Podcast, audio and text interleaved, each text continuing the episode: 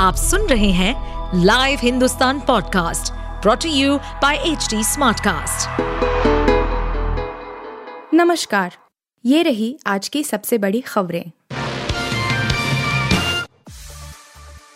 PM Modi पाँच नई Vande Bharat express को दिखाएँगे हरी झंडी यहाँ देखे रूट समय और किराया आगामी 26 जून को देश के विभिन्न शहरों के बीच एक साथ पाँच वंदे भारत ट्रेन चलने जा रही है।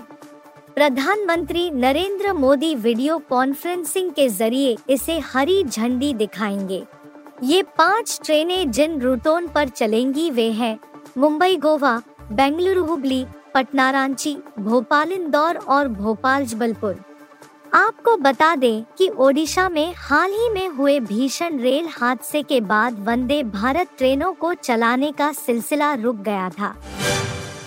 पीसीआर की तरह दिल्ली में तैनात होगी फायर ईआरवी क्या होगा खास, कैसे करेगी काम? पुलिस की इमरजेंसी रिस्पांस व्हीकल ईआरवी की तर्ज पर अब राजधानी की सड़कों पर फायर की ईआरवी तैनात होगी।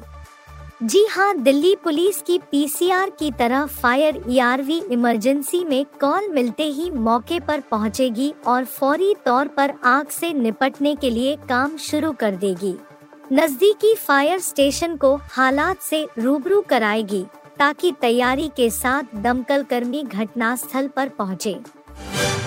जीवा हत्याकांड में शूटर विजय यादव आज से तीन दिन की रिमांड पर सामने आ सकती है कई अहम बातें। संजीव जीवा की हत्या करने के आरोपी विजय यादव उर्फ़ आनंद यादव की रिमांड कोर्ट ने 15 जून की सुबह 10 से 17 जून की शाम 5 बजे तक स्वीकृत की है।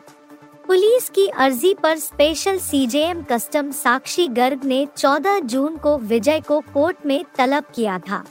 बुधवार शाम को विजय को भारी सुरक्षा में कोर्ट में पेश किया गया, जहाँ उसकी रिमांड को मंजूर कर लिया गया। पुलिस ने उससे कई तथ्य उजागर करने की बात कहकर पाँच दिन की रिमांड मांगी थी।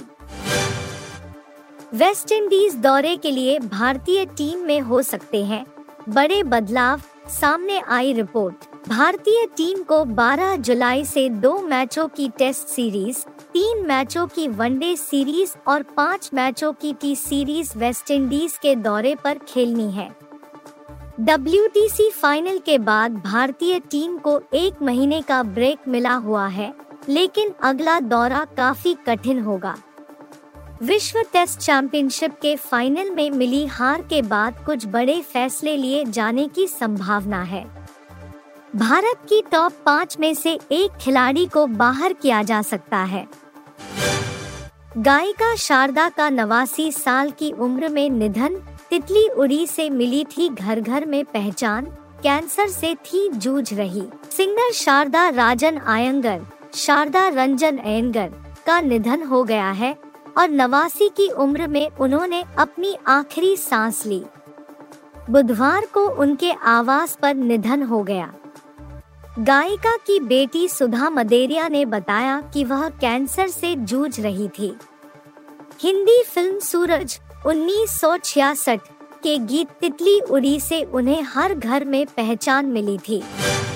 आप सुन रहे थे हिंदुस्तान का डेली न्यूज़ रैप, जो एच टी कास्ट की एक बीटा संस्करण का हिस्सा है।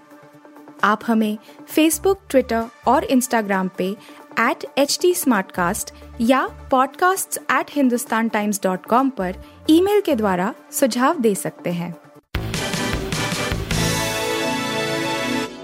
इस पॉडकास्ट पर अपडेटेड रहने के लिए हमें फॉलो करें एट एच टी हम सारे मेजर सोशल मीडिया प्लेटफॉर्म पर मौजूद हैं और और ऐसे पॉडकास्ट सुनने के लिए log on to W W W dot H T smart cast dot com